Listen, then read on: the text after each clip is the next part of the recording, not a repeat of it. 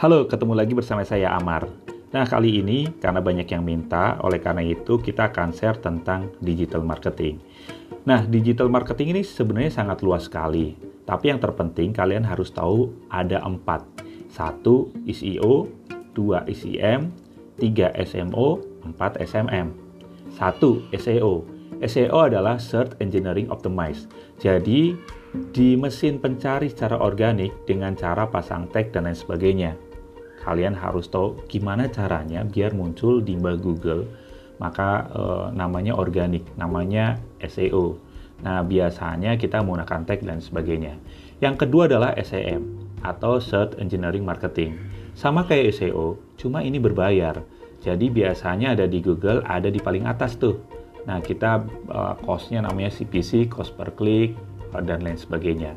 Yang ketiga adalah SMO Social Media Optimizing jadi di sosial media kita dioptimalkan dengan organik. Caranya biasanya akan dipost di jam-jam tertentu, menggunakan hashtag tertentu, sehingga akan selalu muncul secara organik. Dan yang terakhir adalah SMM, Social Media Marketing. Lebih singkatnya, ini memaksimalkan platform sosial media dengan berbayar. Contohnya dengan boost ad, dan lain sebagainya, bisa cost per engagement, dan lain sebagainya. Nah, saya ingin share bagaimana memaksimalkan dampak bisnis melalui mobile digital, khususnya Facebook dan Instagram. Karena kita tahu ya, dua platform ini di Indonesia trennya penggunanya terus bertambah. Kalau kita lihat dari data yang ada, Facebook di Indonesia ini sebanyak 134 juta aktif setiap bulan atau 70% dari penduduk Indonesia. Nah, 77 juta aktif setiap hari 69 juta usia 15 sampai 29 tahun, 39 juta itu usia 25 sampai 39 tahun dan 30 jutanya itu aktif di Jabodetabek. Sementara kalau Instagram itu 62 juta aktif uh, aktif di Indonesia dan ini nomor satu untuk memproduce Instagram Story. Nah, sebagai seorang brand ataupun marketing, yang dipikirin adalah bisnis sehingga harus ingat prinsip-prinsipnya. Saya akan share beberapa prinsip. Yang pertama, bisnis KPI, not social KPI. KPI adalah Key Performance Indicator. Jadi, yang menjadi target adalah seorang bisnisnya. Karena apa? Karena banyak likes, ya, banyak love, itu tidak mempengaruhi langsung ke metrik bisnis. Jadi korelasinya itu sangat rendah antara CTR uh, dengan Nielsen Brand Effect Metric. Yang harus ada tahapannya yakni yang pertama ad recall, yang kedua brand awareness, yang ketiga adalah purchase intent.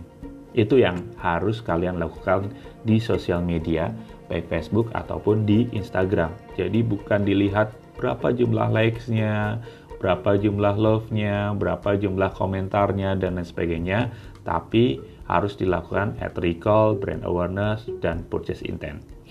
Yang kedua, prinsip yang kedua adalah optimize for mobile. Lebih dari 80% orang lihatnya via mobile. Jadi yang harus kita maksimalkan adalah konten dengan gaya mobile. Orang lihat post FB, uh, ya rata-rata ada di mobile ya. FB di mobile berdasarkan riset FB tahun 2015, itu dia hanya melihat post konten kita di 2,5 detik atau 1,7 detik saja. Oleh karena itu, kalau kalian membuat konten di sosmed by mobile, bikin main message brandnya itu wajib ada di awal. Kalau kita bikin iklan televisi, biasanya main message ada di belakang ya. Kalau kita mau mainkan di sosial media Facebook atau Instagram, main message harus diputar ada di depan. Karena yang tadi hasil riset Facebook, orang hanya melihat 1,7 detik saja di awal. Nah, yang ke selanjutnya, kalau untuk membuat konten di Facebook dan Instagram, kalian harus tahu empat prinsip untuk kreativitas konten di Facebook ataupun di Instagram. Yang pertama, front load brand atau message. Jadi wajib ada di awal untuk grab attention ya kan time stopping content itu bisa slow mo atau receive motion dan lain sebagainya yang kedua frame for mobile Jadi bisa dibuat satu banding satu atau dua banding tiga yang vertikal. Bisa dimainin ilusi 3D, sama bisa buat surprise visual. Yang ketiga, design for sound off. Ini penting banget, karena orang lihat video itu sudah jarang pakai suara. Jadi harus bikin story visualnya, atau bisa pakai teks, atau grafis, atau coba dengan caption.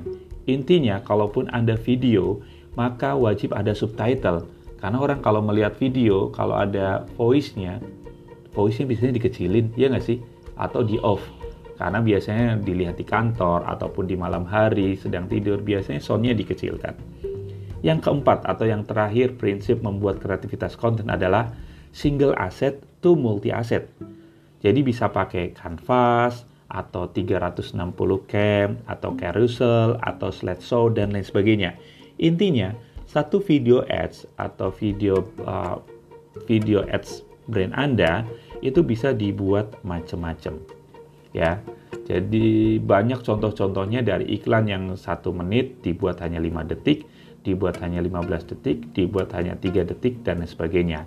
Catatannya adalah bayangkan video-video pendek tadi muncul di feed IG muncul di feed Facebook atau di IG Stories berulang-ulang berulang-ulang pasti yang akan diingat adalah brand message tersebut.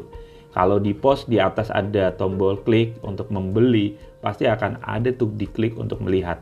Nah, kalau lihat uh, kalau uh, biar bisa masuk ke otak konsumen, stepnya apa lagi? Nah, saya share prinsipnya. Terakhir, kalau konten dan kreativitas itu sudah oke, okay, jangan lupa di optimize atau diiklankan. Ada tiga kunci strategik uh, sufficiency best practice. Yang pertama adalah reach harus cukup. Minimal nih harus 50%, kalau le uh, kalau lebih dari 50 itu lebih bagus lagi. Karena apa? Karena reach is the first driver atau one driver of a performance.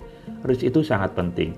Kalau kamu punya konten bagus, tapi kamu organik, hanya 5% loh di Facebook sama eh, Instagram hanya bisa dilihat.